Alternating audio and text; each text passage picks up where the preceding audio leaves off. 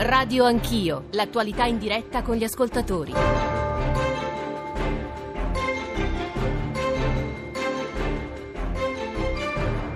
9-10 minuti, ben ritrovati all'ascolto di Radio Anch'io, terza parte dedicata a Innsbruck.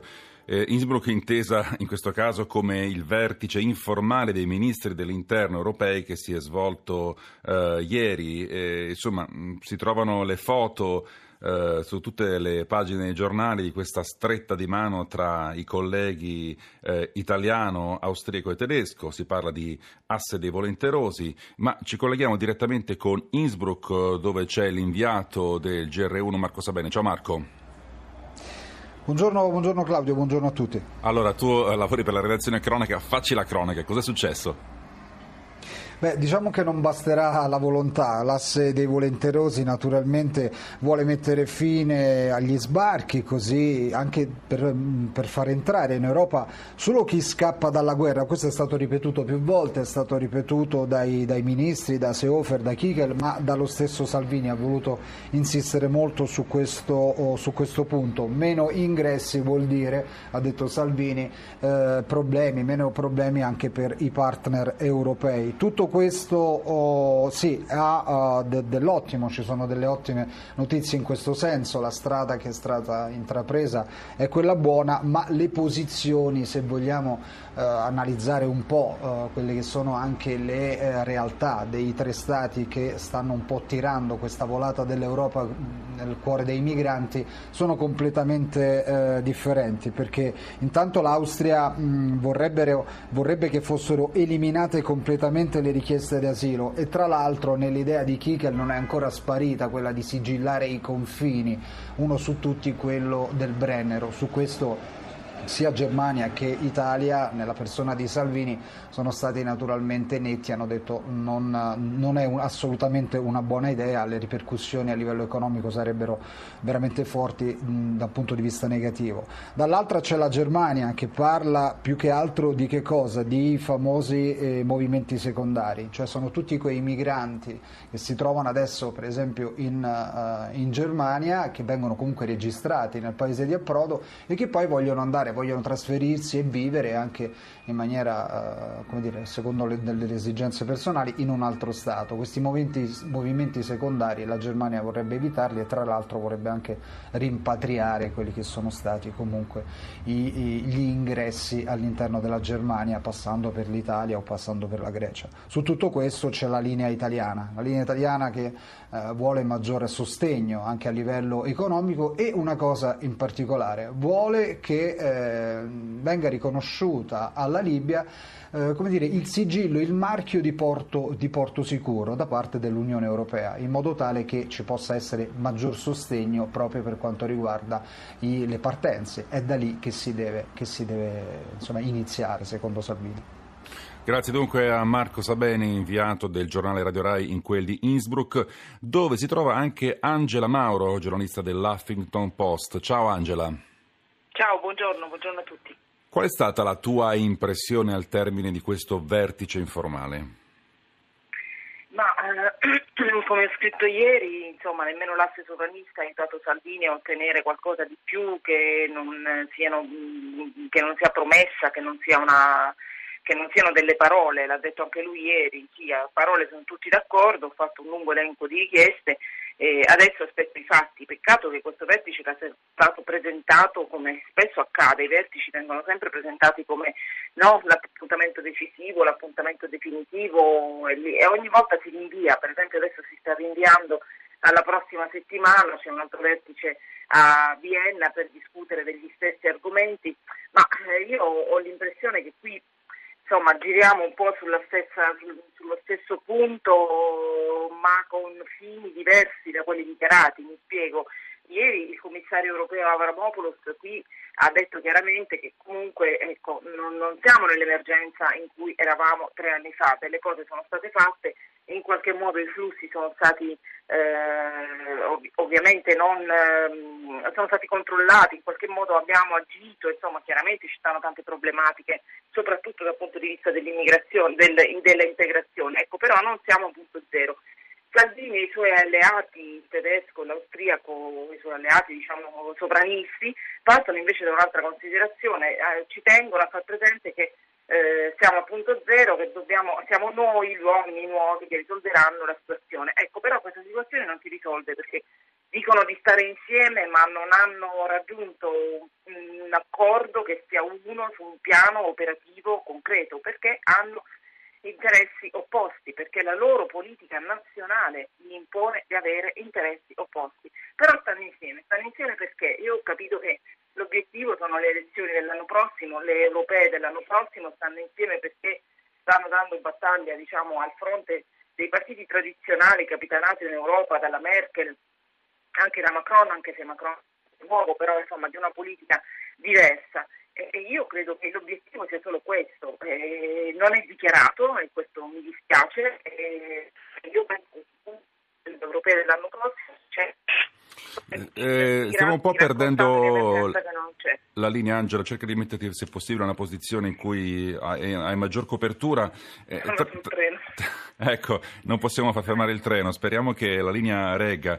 E, tra l'altro tu scrivi una cosa interessante, ieri a un certo punto in conferenza stampa il ministro degli interni tedesco Seehofer ha fatto una dichiarazione sì. in cui dice è importante difendere le frontiere esterne, creare centri di, rimpia- di rimpatrio fuori dall'Unione Europea e aggiunge il 28 giugno, quindi pochi giorni fa, l'Unione Europea ha preso decisioni importanti eh, e questa è la base, ma in realtà il 28 giugno l'Unione Europea, cioè il Consiglio Europeo ha optato per qualcos'altro, che non erano i centri esatto. di rimpatrio fuori dall'Unione Europea.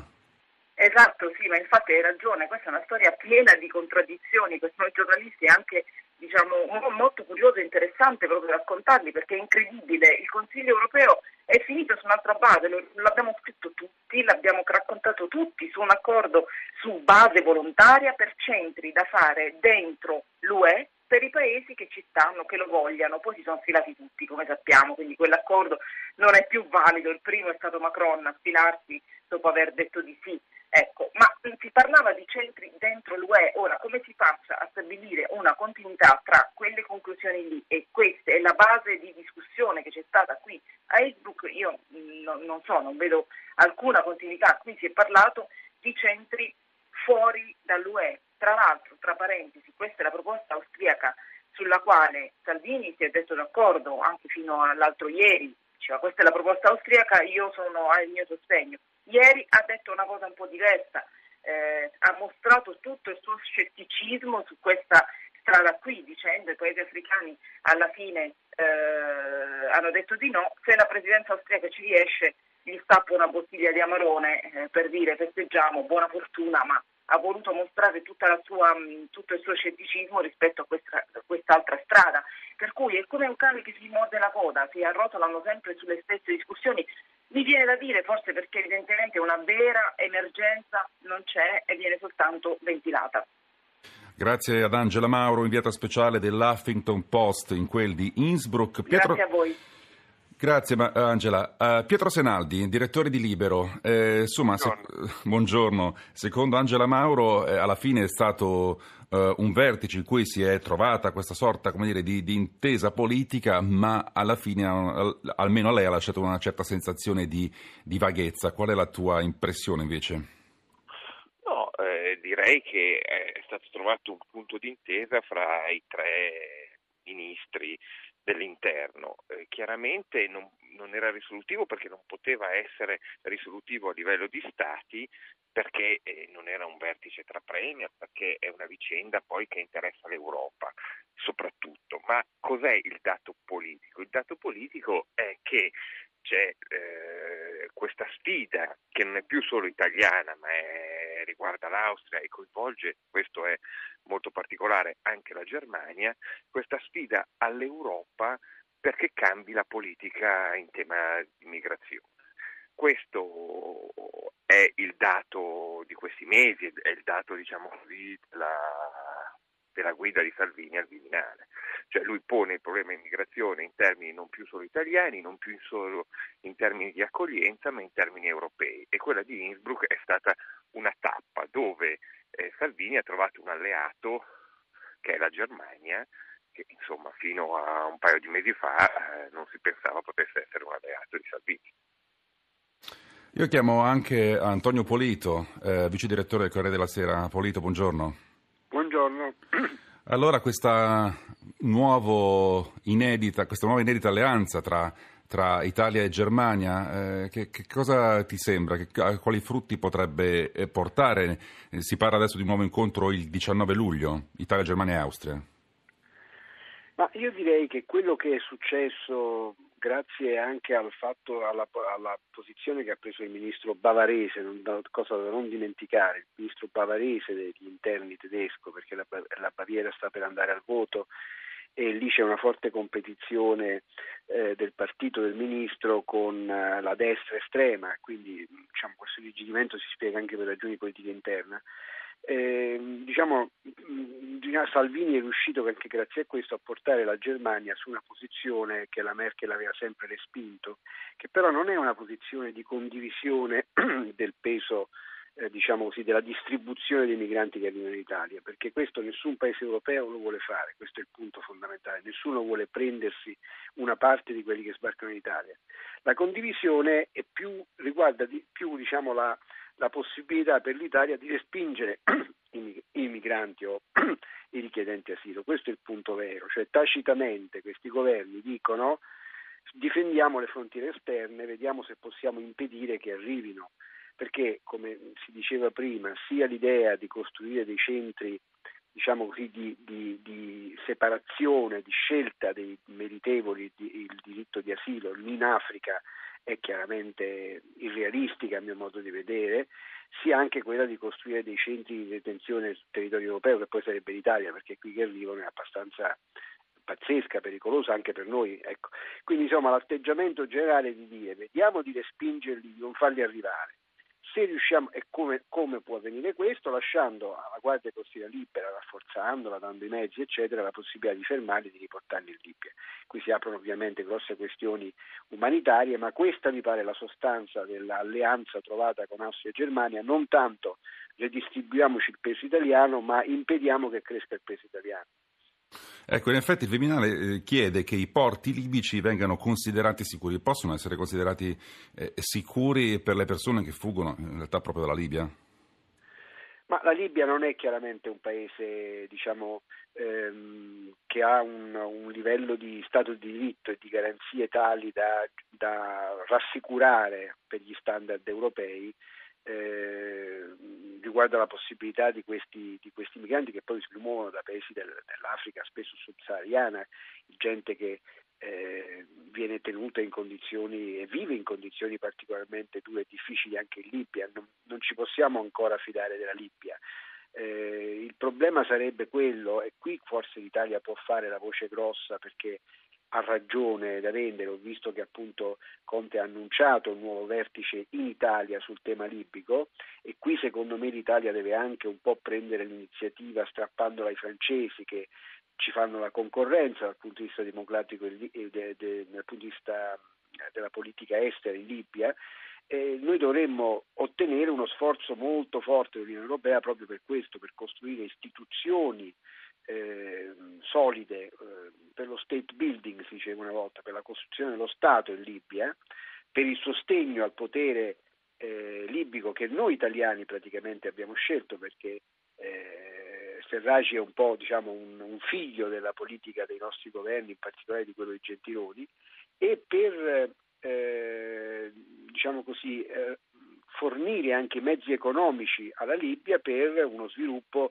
eh, armonico che eviti che ci siano interi, interi, villaggi, intere città che si dedicano praticamente a questo business del, del, trasporto di migranti perché eh, diciamo, è una delle poche attività economiche che si possono fare lucrative.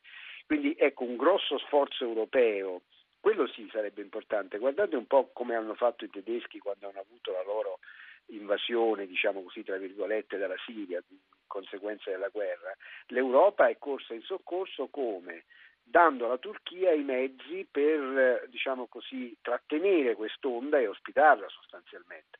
Io credo che l'unica via sensata sia fare lo stesso con la Libia, ma ci vuole il tempo e i mezzi necessari perché questo possa avvenire. Eh, Senaldi, sentiamo insieme eh, il messaggio WhatsApp che ha mandato un ascoltatore al 335 699 2949. Buongiorno, siamo all'assurdo. Dire andate via denota razzismo, questo afferma la Cassazione. Mi domando come milioni di italiani in America e nel mondo sono stati denotati come mafiosi, spaghetti, mandolino e quant'altro. Non ha mai costituito reato. Ora invece si denota questo accento nei confronti degli immigrati. A me pare un'esagerazione priva di fondamento. Pietro Senati, che ne pensa? Ma estremismo, no? ma viviamo in tempi di estremismo. E questa notizia a me fa venire in mente l'altra notizia di ieri che le telecamere non possono inquadrare le belle ragazze allo stadio perché eh, sarebbe sessismo inquadrare la faccia di, di, di, di una bella ragazza allo stadio. Cioè si arriva a degli estremi e quindi l'estremista non è in realtà solo Salvini, ma sono anche gli antisalviniani, no? eh, cioè, se uno in un litigio diventa un aggravante razzista dire vattene via, torna da dove sei venuto, si, si, si, i toni vengono esacerbati, esattamente come se inquadrare una ragazza allo stadio solo perché è carina e la palla è ferma, diventa un'accusa di sessismo, cioè bisogna anche rifugire un po' dal bigottismo e pensare che la natura umana poi alla fine non la puoi controllare ed educare in tutto e non è neanche giusto che sia così. E sembra insomma che eh, Matteo Salvini riscuota successo almeno a leggere i messaggi dei nostri ascoltatori e messaggi anche eh, da una persona molto potente come Donald Trump. Bravo, hai vinto le elezioni con la linea dura sui migranti. Così Trump si è rivolto al, mm, in questo caso no, scusate, al primo ministro italiano e in effetti Trump ha incontrato il Premier Conte, quindi c'è l'appoggio da parte degli Stati Uniti. Eh, Polito, come, co, come, può incidere tutto questo mh, mm, cambio effettivamente dello scenario internazionale, delle posizioni anche eh, de, di paesi alleati, la creazione di nuove alleanze? Eh, cambierà un po' anche su quello che sarà il volto dell'Europa?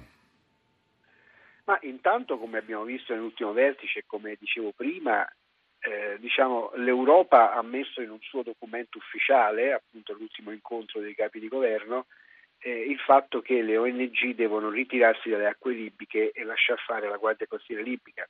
Questo è da molti punti di vista una svolta culturale oltre che politica, perché l'idea un po' ipocrita, devo dire, che l'Europa aveva seguito finora è che l'accoglienza era doverosa che l'asilo ovviamente va concesso eh, a chi ne ha diritto, eh, ma che però poi se la cavavano gli italiani. Di fronte al fatto, alla richiesta cavar- che gli italiani non volevano più cavarsela da soli, volevano aiuto, allora la risposta generale, anche relativa al cambiamento, anche in conseguenza del cambiamento delle opinioni pubbliche in Europa, è stata quella di dire, vabbè, allora non li facciamo proprio entrare quindi ha abbassato, l'Europa ha certamente abbassato i suoi standard di accoglienza, eh, soprattutto sul tema del diritto d'asilo, che è un tema delicatissimo perché era un po' anche un fiore all'occhiello della civiltà europea, no? della tradizione europea. Li abbassati questi standard perché in tutti i paesi d'Europa la questione dello shock culturale provocato dall'arrivo diciamo, eh, di migranti connesso con la recessione economica, con la doppia recessione economica che c'è stata a partire dal 2008, quindi con la carenza di posti di lavoro, con i welfare che si dovevano restringere, eccetera, ha certamente prodotto nelle opinioni pubbliche, soprattutto poi nell'elettorato tradizionale della sinistra, cioè quello più povero, quello delle periferie, quello delle, diciamo, meno, meno globale, diciamo, meno globalizzato, quello che vive anche poi di rimesse dello Stato, appunto di assistenza, di welfare, eccetera, ha prodotto un grande shock culturale spostando queste opinioni pubbliche verso partiti o di destra o xenofobi o anti-establishment o contrari alla, all'Europa e quindi tutti corrono a ripari. La Francia ha un presidente certamente non populista, ma di fatto fa una politica di chiusura. La Germania, dopo la spinta di Seehofer che ha messo un po' alle strette la Merkel, sta facendo lo stesso e via dicendo. Donald Trump è uno dei fenomeni diciamo, elettorali di questo, di questo cambiamento di umore nei confronti degli altri, degli stranieri, di chi arriva e diciamo così, compete per, ehm, per il nostro, con il nostro lavoro, con la nostra possibilità di occupazione, con la nostra possibilità di welfare. Naturalmente in questo ci sono molte esagerazioni e paure immotivate, ma da che mondo è mondo l'elettorato eh, dire, si muove anche sulla base di paure eh, immotivate. Questa certamente ha una forza eh, simbolica anche molto potente. Eh, so che Pietro Senaldi forse ci deve lasciare, direttore di Libero. Eh, non so se ha tempo di sentire ancora un ultimo messaggio. Certo. Ok, allora ascoltiamo un altro messaggio che è arrivato. Allora, io vedo l'Austria, la Germania, l'Italia, cioè mi ricorda la triplice alleanza, quella pre-bellica del 14-18, non ha mai avuto grandi risultati, cioè ogni volta che, questi, che queste realtà politiche si mettevano assieme sono sempre venuti fuori dei disastri. Allora una battuta sia da, Sen- da Senaldi che ci deve lasciare e poi da Polito.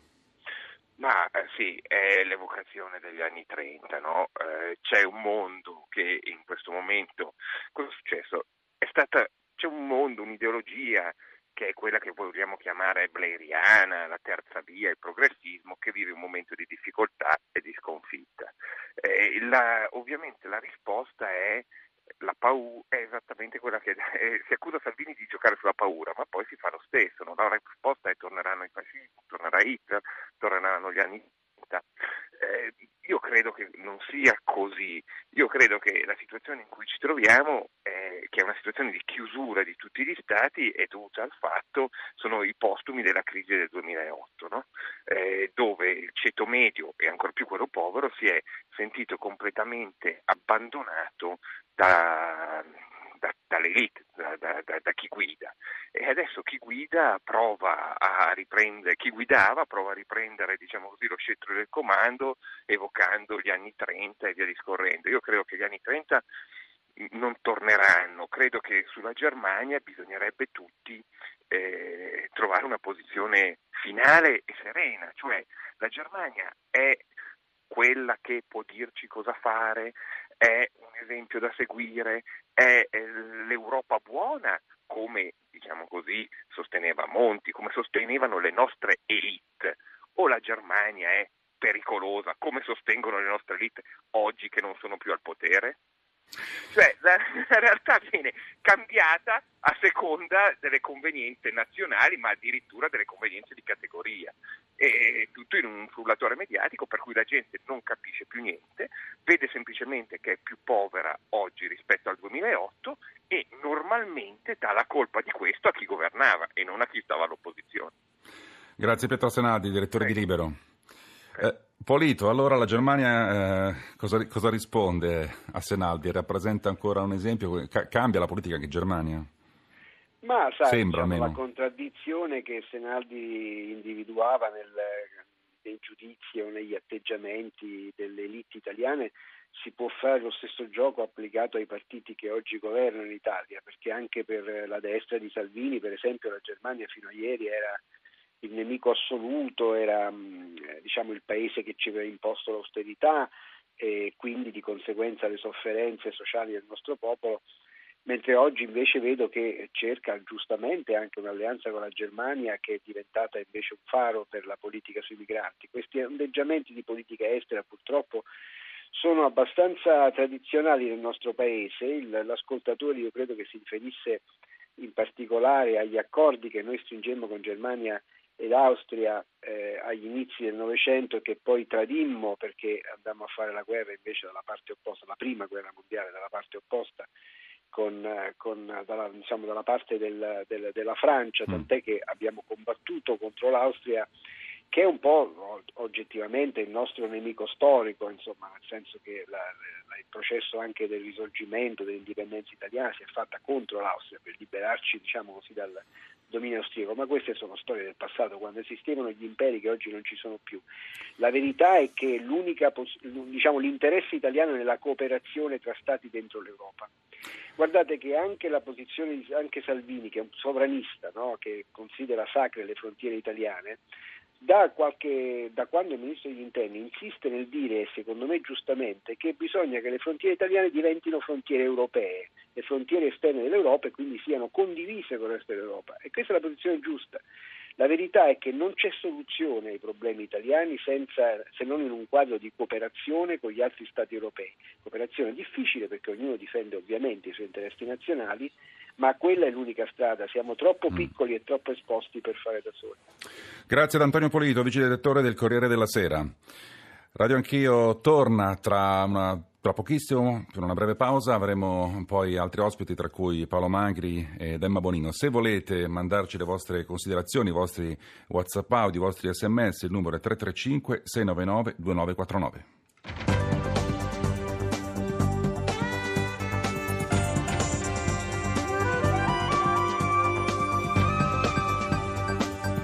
RAI Radio 1